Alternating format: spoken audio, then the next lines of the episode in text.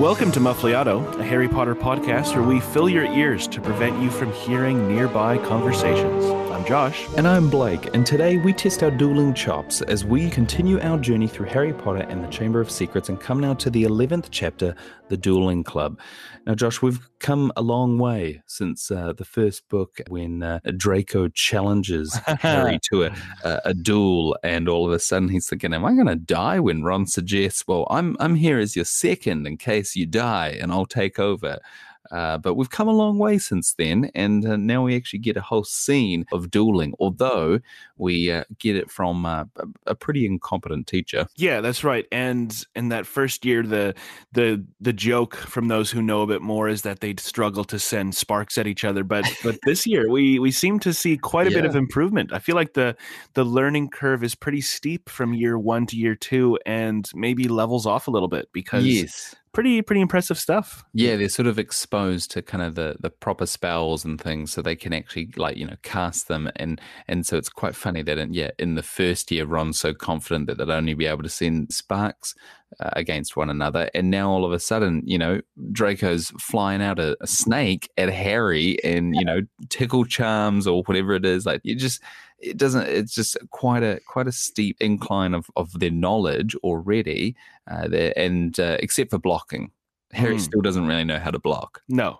No exactly. You know that and um, and and the other thing that I think is quite quite interesting is that apart from uh, the snake being conjured, these these do seem very much like I guess like twelve year old spells. You know, a, a tickle mm. a tickle attack and, and, a few other things. I love that. Yeah, um, tickle attack like. But they're they're, they're they quite pranked, quite prank based. You know. Yes, definitely. Yeah, yeah. You'll you'll sort of be uh, you fall on your you'll fall on your butt kind of thing if I give you you know the tickle, yeah. which uh, yeah. seems kind of funny if you just took away the wands and the magic, and you thought Harry's like, I'm I'm gonna run at him and just tickle him. Yeah, uh, yeah. It's like the classic scene in The Office where uh, oh, where no. where Michael asks Darryl well what he does uh, when he when he was in the in the gangs, and Darryl responds that you know when he was in both the Bloods, the Crips, and the Latin Kings, they just get together and they tickle each other. that is the, that is so good. When Michael just takes advice from Darryl. Oh, uh, Darryl always uh, it's like always leading has him on. Yeah, yeah, it's so good. Because I mean, we know we know that prison Mike. Uh, oh. You know, he's he's been to Azkaban. You know, he has. That's he's right. that connection with the the Harry he's Potter had, world. He's had the Gruel, and he's seen the Dementors. I love how we're, we're narrowing in, Josh, on an audience that really loves The mm. Office and really loves Harry Potter. You know, yeah. whether those yeah. two things collide all that, that often. That Venn diagram may be small, but we're leaning into it. Yeah. At least for today. Yeah. Oh, that's great. Well, to summarize the chapter, Blake, uh, growing bones may be difficult and brutally painful, but apparently it doesn't take that long, all things considered, uh, because Harry is released from the hospital wing the next morning. By this point, the whole school has heard about Colin Creevey's misfortune, but Harry is able to inform his friends about Dobby's visit during the night. Suspicion spreads throughout the students, and a black market develops as talismans and amulets are traded among Muggleborns and others with unknown heritage. The trio decide to stay at school over the holidays, deciding that this will be the perfect opportunity to interrogate Malfoy with the use of the Polyjuice potion. Two key ingredients remain from the list, both of which are located in Professor Snape's personal store cupboard. One day in class, Harry sets off a diversion so that Hermione can steal the boomslang skin and bicorn horn. The potion, now complete, needs only a fortnight before it is ready to use. Amid the chaos surrounding the recent attacks, a dueling club is established by Professor Lockhart. Despite his growing reputation for ineptitude, students flock to the Great Hall to develop their skills. At the meeting, Professor Snape delights in humiliating Lockhart, expertly modeling the Expelliarmus spell. During Harry's duel with Malfoy, Snape instructs Draco to conjure a snake to attack Harry. The watching crowd hold their breath as Harry speaks to the snake. As the evening ends, Ron is shocked to learn that Harry is a Parselmouth. Harry doesn't understand the significance of his ability and learns that Salazar Slytherin was famous for his ability of speaking to snakes. On his way to apologize to Justin Finch Fletchley over the dueling club confusion, Harry finds him petrified alongside a blackened, nearly headless Nick. Peeves rushes to the scene and raises the alarm. As people begin to accuse Harry, Professor McGonagall whisks Harry away to Professor Dumbledore's office. All right, Josh. Well, I've got a question for you. So, if ghosts, because uh, we know that nearly headless Nick here is petrified or some know, version of yeah, petrified yeah. for for a ghost, um, and and all that's fine, and and you know seeing the uh, you know the the eyes of the basilisk through nearly headless Nick, mm. I can mm. see how that acts as like a reflection or a mirror, that type of thing, not directly into them, but for nearly headless Nick, how they rem, you know how they move him. Uh, to the hospital wing or away so is is by blowing a fan. And I, I've just got to say, man, this this would be so bad in the sense of like that fan, you'd have to be an expert fan operator to navigate stairs, cut, mm. you know, mm. like because because what if he was, you know, blown into half between a wall? Uh, well, here, here's what I'm thinking, Blake. So why doesn't Professor McGonagall, who's able to just conjure the fan out of thin air, why doesn't someone just use like projected air out of their wand? Like, well, yeah. why are we involving this extra step? Do we think you know? Like, I, I think I think maybe because maybe because the wants, students could do it. Yeah, yeah, so the students could do it. I feel like that's probably maybe Ernie um, isn't very good with his you know fanning yeah, maybe it's a bit more powerful, and, and all of a sudden he'd be you know, nearly headless. Nick would be blown outside the castle or something right. like that.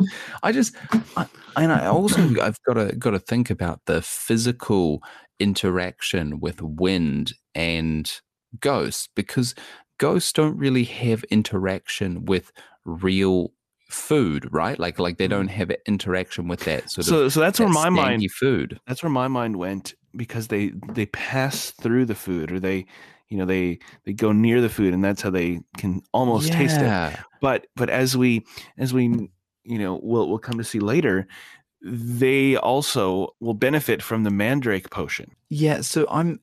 it's a bit. So how is yeah. how is it getting administered to nearly headless Nick? That's what I'm not quite sure about. Blake. Like I'm wondering if there's a certain amount of like the elements that uh, that you know like affect affect ghosts. So like wind and things like that. Like outside that outside the physical objects you know there are those things mm. that sort of affect them so maybe like the potion is administered via like a some kind of like airborne uh variation uh, i just maybe, can't maybe they, they put it into like an inhaler type thing and then they like yeah. spray it on him they just bl- they just blow it at him with another fan okay. um, well, maybe. But, maybe.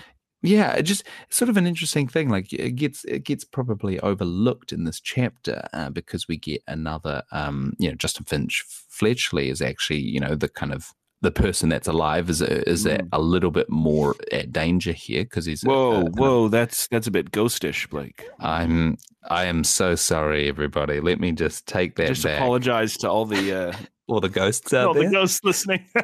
you, you don't matter. No, no, no, but you know, we get we mm. get the highest stakes because now there's two attacks. It's like a double attack, and to to cap it all off, you know, Peeves is not helping Harry's case here.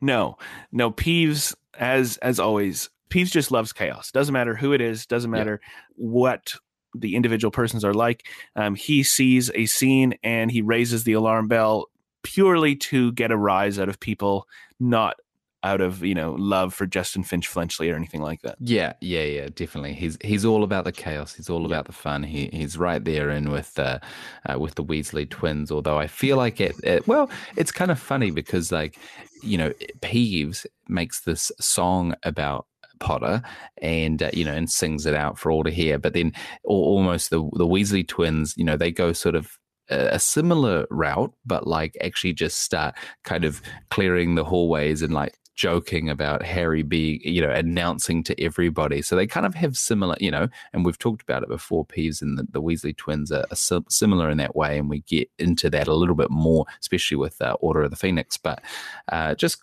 quite funny how uh, it's it's nice that Harry's got that support uh, mm. from the the Weasley twins. You know, like he he goes, oh, I don't really mind that they're doing this because it's like I know that they think it's quite a joke, yeah.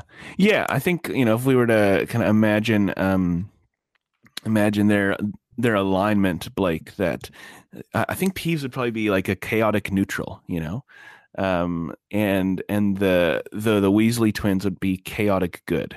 Mm. You know? Yeah, I think um, that sounds about right. Yeah, Peeves, Peeves is just all about chaos, chaos for the sake of chaos. Um, when when the time comes to it to to defend Hogwarts, he does play his part, but just chaos for chaos sake. That's that's Peeves for us right there. But this chapter is not about Peeves. You know, this this chapter doesn't. Isn't focus. it? He's mentioned in three paragraphs right at the end yeah, yeah. He, it, it's not quite about him. I actually think it's about Harry Potter. Uh, you know, the story is based around him, although, uh, you know, Peeves, uh, the poltergeist story, would be uh, maybe potentially quite interesting to see uh, how he got to Hogwarts and why he stays there. But uh, anyway, I think as we come into the key theme, we could probably learn a little bit more about the, the main part of this chapter. And our, our key theme is discovery and doubt, Josh. Mm, yeah, and this is this is something that is is connected to I guess kind of the two main things that Harry learns in this chapter. Um, the the first being, and, and, probably the most significant as far as actually learning this, um, that that he is in fact a a Parselmouth, and then the second uh, discovery is is this is where we get the most famous of Harry's spells, which he'll use time and time again, including twice to defeat Voldemort, the Expelliarmus spell. So that's his discovery. it's, it's, the best um, thing since sliced bread. The oh, Expelliarmus. Man. Yeah, uh, like this is one of the main reasons why why Snape would probably be in the top three of any defense against the dark arts teacher rank you'd make um, in Harry's time at Hogwarts. You know, he, something he did while not teaching defense against the dark arts. Um, and then and then doubt um, just because of the fallout after everybody sees that Harry can in fact talk to snakes. Yeah, and, and Harry's own doubt. Exactly, and then maybe we'll add a third D, dissension, because Ooh. because it all just goes goes to custard from there, and everybody turns on Harry. Well, not yeah. everybody. The Hufflepuffs at least do. The Hufflepuffs. And I feel like that's that's interesting because I was thinking about this all of a sudden. I, I, for some reason I realized Justin Finch Fletchley. I, I thought he was a, a Ravenclaw, mm. and um, we actually get quite a um, a, a, good look into uh, the Hufflepuff kind of a few people from Hufflepuff. Yeah. Like the story focuses yeah. in not just on one Hufflepuff, like Cedric Diggory, you know, with the tournament, but like we actually come into like a, a scene that has yeah other Hufflepuffs in it, which is is something that we don't really encounter all that often. Yeah, and I, I think one of the things that that is is so interesting and probably sad for Harry is that it, it seems like Hufflepuff House has has probably the best relationship house to house with Gryffindor out of any of the other houses. And so it does seem like, oh man, if Hufflepuff is turned on me, I'm like, I'm, I'm one, one kind of step away from everybody being against me. You know, my, my own house still seems fairly favorable, but for Hufflepuff to be against me, oh, yeah, oh, that's, that's a tough, that's a tough you know sell. You know, it's all come against Harry when, yeah. you know, Hufflepuff turn against him. Well, when they, when the Hoofle Poofs turn against him. That's what I call it, Hufflepuff in my head, Blake. you, whenever you think it's like Justin Finch Fletchley from Hoofle Poof. Uh, Hoofle Poof. what, do you think? Do you think Rowling had that in, in mind? Maybe she's. Like, I don't. do, I, I, get, I uh, do, I, get, do I get Stephen Fry to pronounce it Hoofle Poof? Hoofle Poof. That's why I wasn't offered the job. You know, I, yes. I said my one condition I'll say everything else normally, but it's got to be hoof like poof. And but but maybe like just as we um kind of wrap up the key theme, and one thing we need to probably spend a little bit more on is Harry's self doubt uh, as he finds out um, of of his ability, which is unique, yeah. and as he finds out who else is known for that ability. And then he connects it with what the sorting had originally said when it was placed on his head. There's some there's some pretty real self doubt where he's thinking, "Am I even supposed to be in Gryffindor?" Yeah, and I love the moment, uh, almost it's uh, the moment where the way that it's written, Harry gets like hope. He's like, you know, the heck goes, I stand by my decision. And Harry's like, yay! Uh, yes. You would have been good in Slytherin. And yes. it's like, oh, no. Yeah. yeah, yeah. When is that? When is that? Is that um... it's in Dumbledore's uh, office? That's right. Yeah, yeah, yeah, yeah, yeah. So yeah, it's yeah, yeah, it's, right. it's quite funny because it's just like he he's going around, and then and, and it just it, it does not end well for Harry in the sense that he's like, eh, you know, the, the way that Rowling writes it just tells you the exact of what's going to happen when it comes to Fawkes the Phoenix. Like it's like all of a sudden it would just be, you know, the worst thing would just be that you know the bird, Dumbledore's bird, just burst into flames or something, and then all of a sudden it does, and it's just like, Yeah. oh, Yeah, and that's and that'll be obviously something which which Harry will will find out in that next chapter from the the Sorting Yes. Hat, but but something that will be in the back of his mind throughout the entire books is is Yeah. this kind of alternate reality where you know what if what if he would have been put into Slytherin I- would he still be the yeah. chosen one and and it's something that he'll wrestle with the whole time really and and a lot of a lot of people listening and reading as well uh, wonder Hmm. what if Harry was in Slytherin like you know in the compartment like he's he's say with Ron Weasley in the train compartment but then all of a sudden gets divided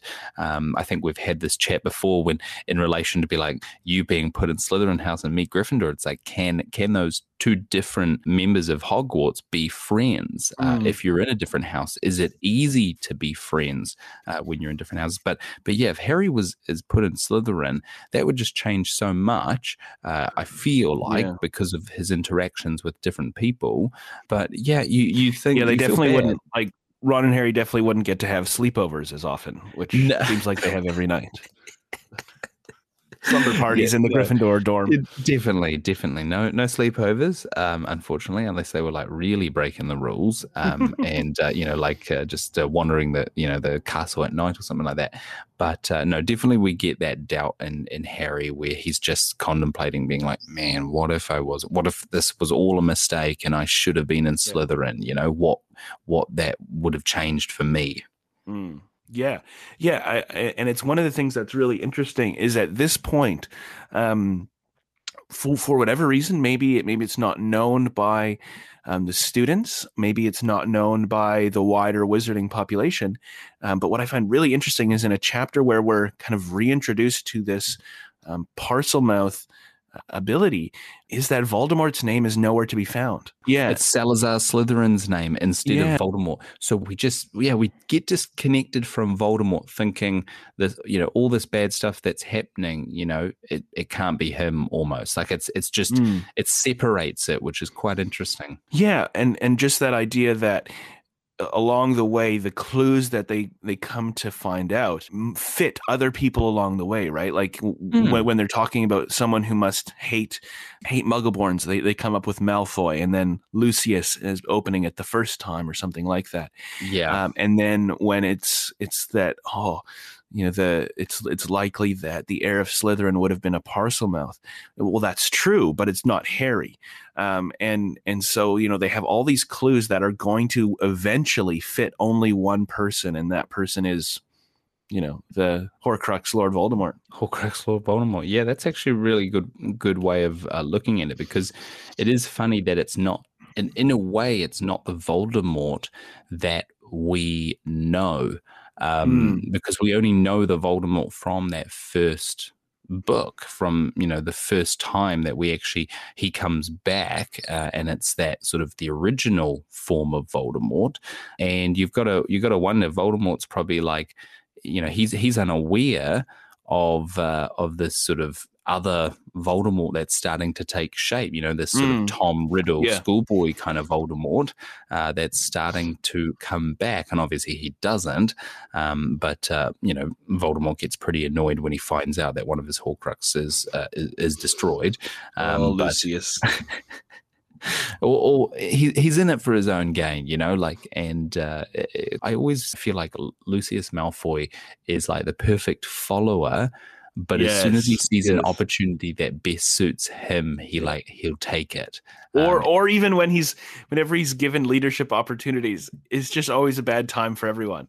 yeah, yeah, yeah. That's you really know he'll point. he'll get defeated at the uh the ministry of magic and he'll end up in, in prison and yes, oh just yeah maybe, maybe, and then maybe that's his wand taken maybe that's a good segue coming into talking about character development. I, I sort of put down here that we we learn uh, a little bit about Ron Weasley, or at least I, I noted about Ron Weasley how he's a bit quick to judge, uh, and it's that kind of misdirection that we see again when he says, you know, Lucius Malfoy must have opened the chamber when he was at school here, and now he's told uh, uh dear old Draco how to do it. So it's like when yeah. he, when they find out that it's been opened before, all of a sudden that solidifies it in Ron's mind that it's like oh, it's it's you know they're already on the Malfoy train, so why not just add another Malfoy to it? You know? Yeah, yeah, that's right. And in their minds, they're they're looking for any evidence to prove Malfoy's guilt, not necessarily to find out the true identity of of who it might be. Yes. Um, yeah. And so because they've gotten so narrow so quickly, um, they'll miss out on on some of the bigger clues that um, they'll eventually realize next chapter when it yeah. when Draco confirms it wasn't him.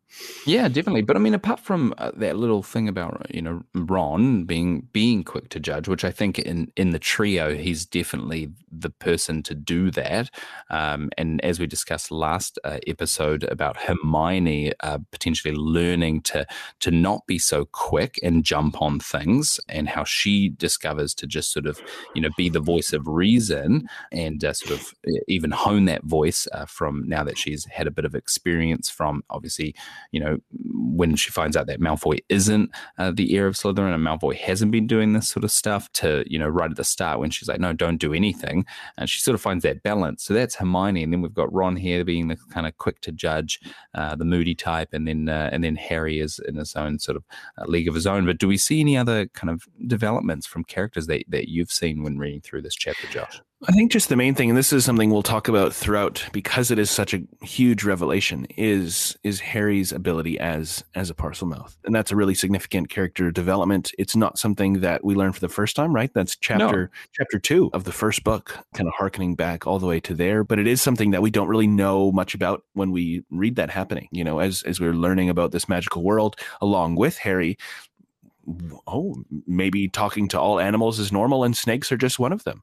Um, yeah. Well, he, th- he thinks that. Like, yeah. He, yeah. But, but funny how that never comes up. And I think if this book, like this whole plot, was put further along in the book series, you know, say it was the third or the fourth, it would become more unreasonable in the sense that, like, how has Harry, yeah. like, yeah. how has Harry not told Ron at least or Hermione that he can speak to snakes or it's come up at some point. I mean, to be fair, the guy lives in Scotland, not in Australia. Okay, yeah, that's a good point. That's that's a good point. There's not snakes just yet. I don't chill, chilling about being you know, like, hey, by the way, snakes, talky talk talk. Yeah, yeah. so I don't think he comes across them nearly as often as he could. Yeah. So I don't think you, but but not so much like coming across the snakes, but surely something like would have just been like, oh, by the way, like you know, talking about wizarding abilities, like you know, they've got so many of those, like you said, Josh, yeah. sleepovers and yeah. slumber parties. you think it would come up, but um, that's that's and that's. I mean, they're what Harriet. Like. Honestly, though, well, what do Harry and Ron ever talk about? Food and Quidditch. Yeah, that's a good point. It's it's kind of a, re- a repeated thing. It's food yeah. and Quidditch, and, and not that's much. Hermione's else. greatest frustration with them. You like they never talk about anything else. So at least he would have talked to Hermione about it, who surely would have been yeah. very interested. But yeah, yeah, anyway, that's one of those little side things that you just think, ah, oh, that's, that's, right. And that's why, being the second book, it's not as bad, you know. But if it was like the third or fourth, you're like, you've had three years of friendship, like, yeah, you know, Josh, well, and, and you should know if I talk to snakes, all right. So like, well, because we've been friends for so long, oh, but you're just a bit crazy, not no. Um, um, but but another thing with that too is that it it it fits here because it's plausible that they also haven't learned about that in the classroom, right? Mm. Um, who knows how Ron knows that? Maybe just older siblings. That's kind of a, a, classic example of of the of the one of the younger siblings just knowing knowing a, a, little bit about more things, even if that's not completely accurate all the time, like we know with Ron. But that it's it's at least plausible because Harry's Muggle-born and because he's only in his second year that maybe he hasn't come across that in any of his reading either. Yeah, that that makes sense. Sorry, my mind's also just gone to looking at the like the founders. Surely the Hogwarts school would have had some kind of introduction to the Hogwarts founders, and uh, wouldn't yeah yeah wouldn't yeah. that information come up when talking about Salazar Slytherin? Um, I mean, if it was in History of Magic, we we can be sure that Harry was asleep probably by then. That's a good point. Yeah. And everybody was asleep. Yeah. And then Hermione just took in the knowledge because yeah. she probably already knows, you know, about Parselmouth, but doesn't, you know, bother to to talk to to Ron and Harry when they're just thinking about food, you know? Yeah. Blake, in this chapter, we also see um, some pretty significant world building uh, ideas. Yeah. So the first up, I think, I think the biggest one, hence the, uh, you know, the what chapter, the chapter yeah. is, is, about, is wizard duels. So, you know, we mm. first see it in the first book, like mentioned before, with the just shooting sparks at one another. Seems very like we get a little bit of the information being like there's a second in case the first person dies. Uh, so it gets a bit sort of serious when uh, you know, when Harry then discovers that, don't worry, you're not actually going to die. You'll just send sparks at each other. But now, like we've discussed, you know, the learning curve's gone up. They can actually shoot spells, and uh, this is a bit of a dueling club. And uh, wizard duels, I wonder how common they are in the wizarding world. Like if it's, you know, if they're all of a sudden outlawed by the Ministry of Magic and, you know, they've got to be under strict supervision if you do go into contests or some kind of thing like that that limits them. Obviously, they still happen when it comes to feuds and fights, like how muggles would fight each other. It's like this would be Alexander Hamilton. so this would be a wizard duel. Imagine Alexander Hamilton with wands, Josh. There you the go. Ten duel commandments. There you go. Yeah. Oh, that's um, right. Yes, sorry, I, I, I missed that, and then I was thinking, why is, that? But then, yes, that's right. The the du- the dueling uh, the dueling rules. Yeah, yeah, um, and, and, I think another thing, Blake, that that is connected here is just how um, I, I, guess how that that protocol is is followed by by the good and the evil alike. You know, in Harry Potter and the Goblet of Fire and the graveyard scene, Tom Tom Riddle, I'm, I'm being quite disrespectful. Lord Voldemort is you know calls Harry to to bow and to follow the dueling you know etiquette. Yeah, um, and and this this seems to be a pretty significant thing that they're learning here in in second year is is kind of a, a foundational wizarding skill. And you got to think if it wasn't for the fact that um, you know some of these things were taking place, and we had a very up himself teacher, uh. Gilderoy Lockhart, who sort of wanted to be the center of attention, and you know, then all of a sudden this club might not have happened, and it's like when I was thinking of that too. Yeah, yeah. At yeah. what point do they um, learn about sort of this yeah. um, important thing, this sort of the the rules of dueling? I'm mm. sure it would have taken place in like Defense Against the Dark Arts potentially later on on like in senior yeah. years or something like that. But they definitely have that knowledge now of facing off against one another. But I find it funny because when any rules like that get standardized, even for evil people, it's like the point of being evil is that you know you're fully chaotic and i know there's varying levels of you know that kind of evilness like that oh i'm evil but yeah let's have a proper duel it's like you know I, i'll wait for you to stand up and and we'll face each other we'll bow all of a sudden it's like the you know voldemort doesn't uh, seem like that. He almost seems like the person who would sucker punch you, mm. and uh, and it just seems like if you were actually yeah. you know evil. I think I think though, like in in this magical world, one of the things that would be like you'd be so afraid of is the the falling out of breaking magical protocol you know like Oh, you're like, talking about sort of set things like you know how there's the unbreakable vow. That's a that's quite a yeah, serious well, one. Even like set kind of ways of doing things. Well, even even um, Voldemort's oversight of giving Harry this incredible protection mm. um, by by killing his mother in the way that he did. Yes, um, whereas whereas if, if, you, you, entered into that duel of your own volition, well, I'm just thinking specifically if you like sucker punched someone, yes. in in the magical world, because Voldemort is so concerned with magical history and tradition and being the the greatest of all time, the goat. Um, he he. I don't. I don't think he'd ever do that. If that makes sense. You know. I okay. think. I think a, yeah. a, sucker punch would be a bit of a wormtail move. You know. Yeah, yeah, a little bit of like a sort of I don't have the upper hand on yeah, you, so I've yeah. got to do, do this. Okay, that makes sense. That makes sense. I just it just yeah, it fascinates me when these things take mm. place. Like, you know, the idea of say like wars and stuff like that, like these big opposing, you know, countries that we have, uh, you know, in our in our world uh, uh, today, being like that, they still have some rules of things not to do, mm. um, you know, and you just think, huh, okay, interesting, you know, like you're you're setting rules for war. It's just a very weird concept to find that there is like.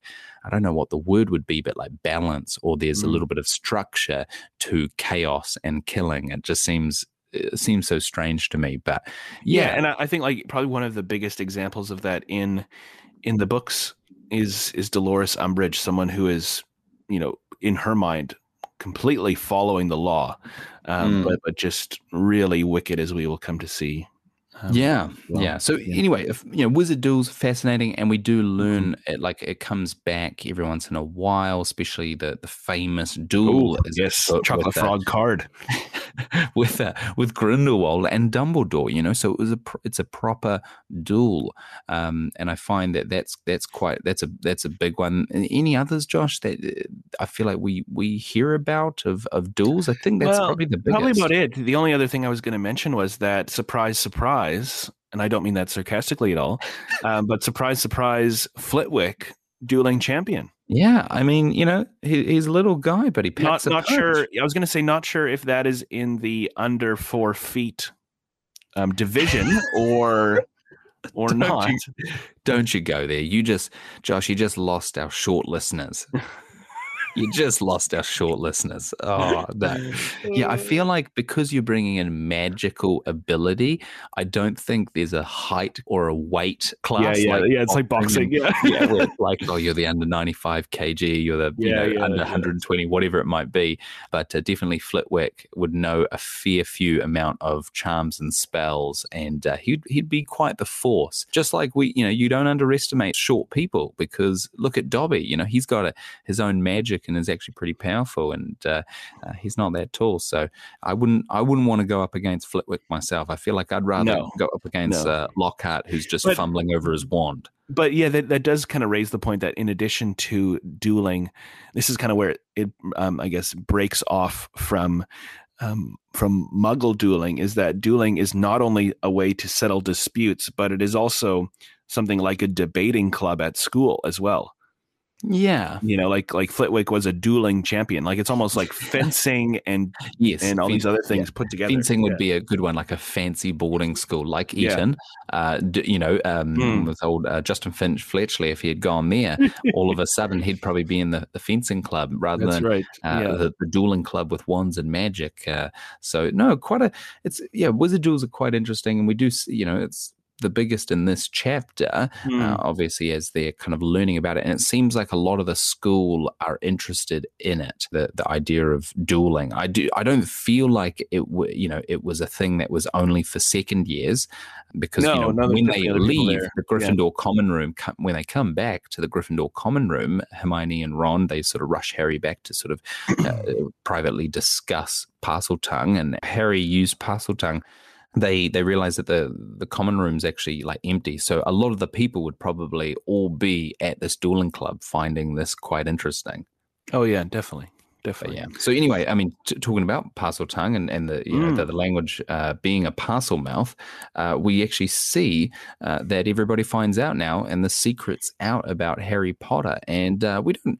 We, it doesn't actually come up in many other books that about how that affects other people and what they think of Harry he they all know that he speaks snake language now, uh, but it doesn't really bother them after this book and after the heir of Slytherin, after they figure it out and it's not actually Harry. Right. It doesn't seem to be a major um, I guess factor in maybe people um, interacting with Harry in the future.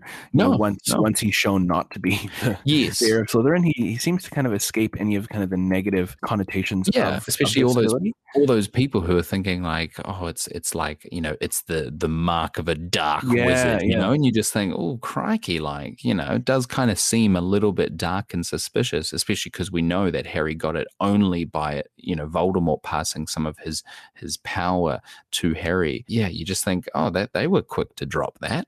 Mm, yeah, and and I think one thing that is is also interesting, just as we uh, consider the the whole idea of of Harry as as a dark wizard. It's a bit of a character building idea, but but it also fit here.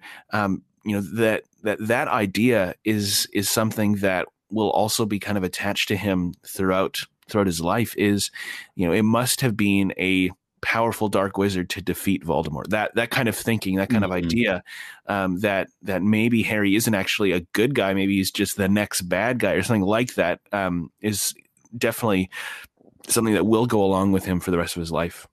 Yeah, definitely. Just a little bit of a kind of understanding the the word Parseltongue. Apparently, J.K. Rowling um, wanted a a word that sounded um, like you were speaking to snakes. That's you know? clever. So parcel is just like yeah.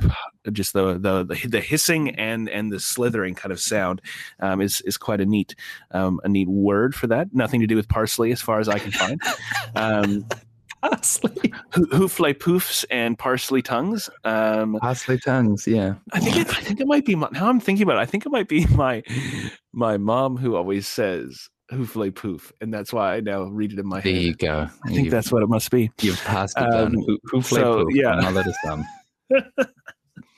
That's good. Oh, good um, the only other things that we see in this chapter is uh, I noted down here chameleon ghouls, uh, which obviously probably not the best kind because you don't want anything to be some kind of like mm. chameleon mm. and disguising itself as something, uh, someone or something else uh, as a ghoul uh, would. And so that's probably not the best, but just a small little thing there. And uh, one thing that I really like is uh, Hermione's ability to create waterproof fire.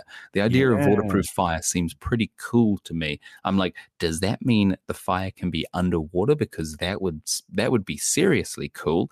But otherwise, like a little hot tub situation. Yeah, I'm, I'm thinking so. I'm thinking so. Or a, like a, a great art piece, especially mixed with Dumbledore's ability to create, uh, you know, everlasting fire. Uh, Ooh, so that yeah. that would be quite cool. Um, but uh, even even if it wasn't that, and it was just like stopping, you know, the fire from going out, someone who is not uh, an expert fire maker, that's probably pretty handy. Uh, I like the uh, idea of that. But Hermione has many a, a cool tricks up her sleeve. What second year can do that? Yeah, that's just crazy. That's eh? pretty incredible. But anyway, those those are kind of the world building uh, aspects. Do we see any kind of literary device, Josh, in this uh, in this chapter? For this book, you know, it is one of the books that's more in what I would describe as like a, a mystery genre, a bit of a, a bit of a who done it. Yes. Um, yeah. And so we, we have those elements that we've mentioned before of, of red herrings and of, of sleight of hand. Um, but I wouldn't say anything new that would be, yes. you know, that, that important to consider, but just those, those um, same themes just keep kind of running in the background that mm. we're, we're led in the wrong direction. And, and until next chapter, uh, we keep talking about next chapter, but next chapter is going to be where they're going to have to reset and realize they don't know maybe as much as they um, think they do. Definitely. So another thing, Blake, we, we do see, um, speaking of kind of clues along the mystery book um, uh, theme, is is we see once again spiders spiders fleeing from the scene, and it's something that's mes- mentioned very briefly. Um, but but this is going to be key in Hermione eventually figuring out what the monster is. And and I find this I find this quite clever the way Rowling's put this in here. Just you know because you know it's a small detail that you wouldn't think anything of. Spiders just sort of scuttling away, yeah. um, and you go, oh okay, um, until we actually get to that Aragog scene, which Correct. yeah is a creepy enough scene by itself. Like that, just you, you kind of, oh, I just feel like when I think about it and all those spiders, I do get sort of tingles up my back, thinking, oh, gross. Uh, but and and the little touches of roosters dying, and you know, mm. Hagrid informing Harry that it's like, oh, another rooster died, and uh, all these little things leading up that that because the mystery of the castle and what's going on in the castle, we don't think much of these little things like spiders and yeah. roosters. Yeah, and and it's it's not like you know if, if you are reading this for the first time, it's not like you've missed anything. We we, we don't know anything about those attributes of a basilisk yet, mm. um, but they'll just come into play later on. Yeah. So those are some two kind of minor foreshadowing um, things that are definitely worth paying attention to. Expelliarmus, some huge significance. But kind of, I, have put I've put the next two both in um, significance and and foreshadowing, Blake, because um, they they really do transcend some of those categories. Um, but Expelliarmus huge, huge significance for um, Harry as as a wizard, as well as you know just just something that is is going to become a bit of, of his his trademark. Yeah, it's like his go-to spell. Yeah. Uh, and I think yeah, you're definitely right in putting in putting both the the yeah Parselmouth and Expelliarmus just under foreshadowing as well as the the significance because they they are so s- sort of similar uh, Yeah. in in both those categories. We see Expelliarmus be used countless times by Harry to just Uh, sort of actually actually did count. It was uh, 341. really. just kidding. Oh, I thought I thought you did a word count on the whole no. That would be funny books. though. Now, like- now it's tempting. It'd be be really interesting to see how I'm how sure. many I'm sure Uncle Google could help us out with that. I'm sure I'm sure Uncle Google could. I totally thought that you would tell him the truth there because I just was like, that makes it. He uses it, uh, you know, so much. Although 300, that's that's probably a bit bit high for the whole series of, of how many times it's written. But I think you know, so. it's, it's this go-to spell where it can remove Harry from a troublesome situation. Like it can sort of it can create enough of a break in a in a battle or a situation that um, distracts or takes eyes off Harry, and he can sort of either flee or get the upper hand. Uh, and so it's quite the helpful spell. And I feel like if you had to learn any spell, I mean, there's good case that this would be the spell that you'd want to learn. Yeah, there's also a good case that had Harry only had this one day in his second year and then spent some time with Professor Lupin learning the Expecto Patronum spell, that his defense against the dark arts education was pretty much done. I think Uh, so. Yeah. Yeah. If you have these two, you because it seems like Harry goes on to then teach people and never really learns anything useful again. But, you know, and he and he leads like a, a defense against the dark arts club, you Yeah, know, and it's yeah. like it's like what other spells are you teaching? Just teach them the the Patronus and uh and this ch- uh, this spell right here. So yeah, so that's obviously huge significance, huge foreshadowing to how it will be used later in the books. But then also with the Parselmouth, the reason I put it in foreshadowing, Blake, and I- I'd be curious to hear what you think as well, is is that what's what's so interesting is that Harry is not a I guess a true Parselmouth or a or a natural Parselmouth, right? When when he Yeah. when the the Horcrux within him is is defeated or killed, however you want to put it, destroyed would be the proper word there. Um, he he stops being able to use that ability, um, Yeah. and and so this really is some significant foreshadowing that likely Dumbledore would have picked up on in his kind of formulation of this Horcrux theory. Yeah, it is really fascinating that he just loses the gift altogether. And, you know, and like you said, all of a sudden Dumbledore's thinking, well, Harry probably isn't a descendant, you know, Yeah, like yeah. uh, so Dumbledore's able to track that down to, to Voldemort. But uh, you know, and here's Harry, this sort of Gryffindor boy, uh, who is from you know these parents. Dumbledore knows his parents and, and probably a bit of history there, but just all of a sudden just goes, okay, I this this information helps me go. Well, why Yes, on yeah. earth does Harry have this ability? Um, and he, and he starts that formulation of the the whole Horcrux theory as well as uh, the the crazy revelation. And this is probably the the big chunky spoiler of the series that Harry is a Horcrux as Mm. well. Yeah, yeah, and and that's something that will.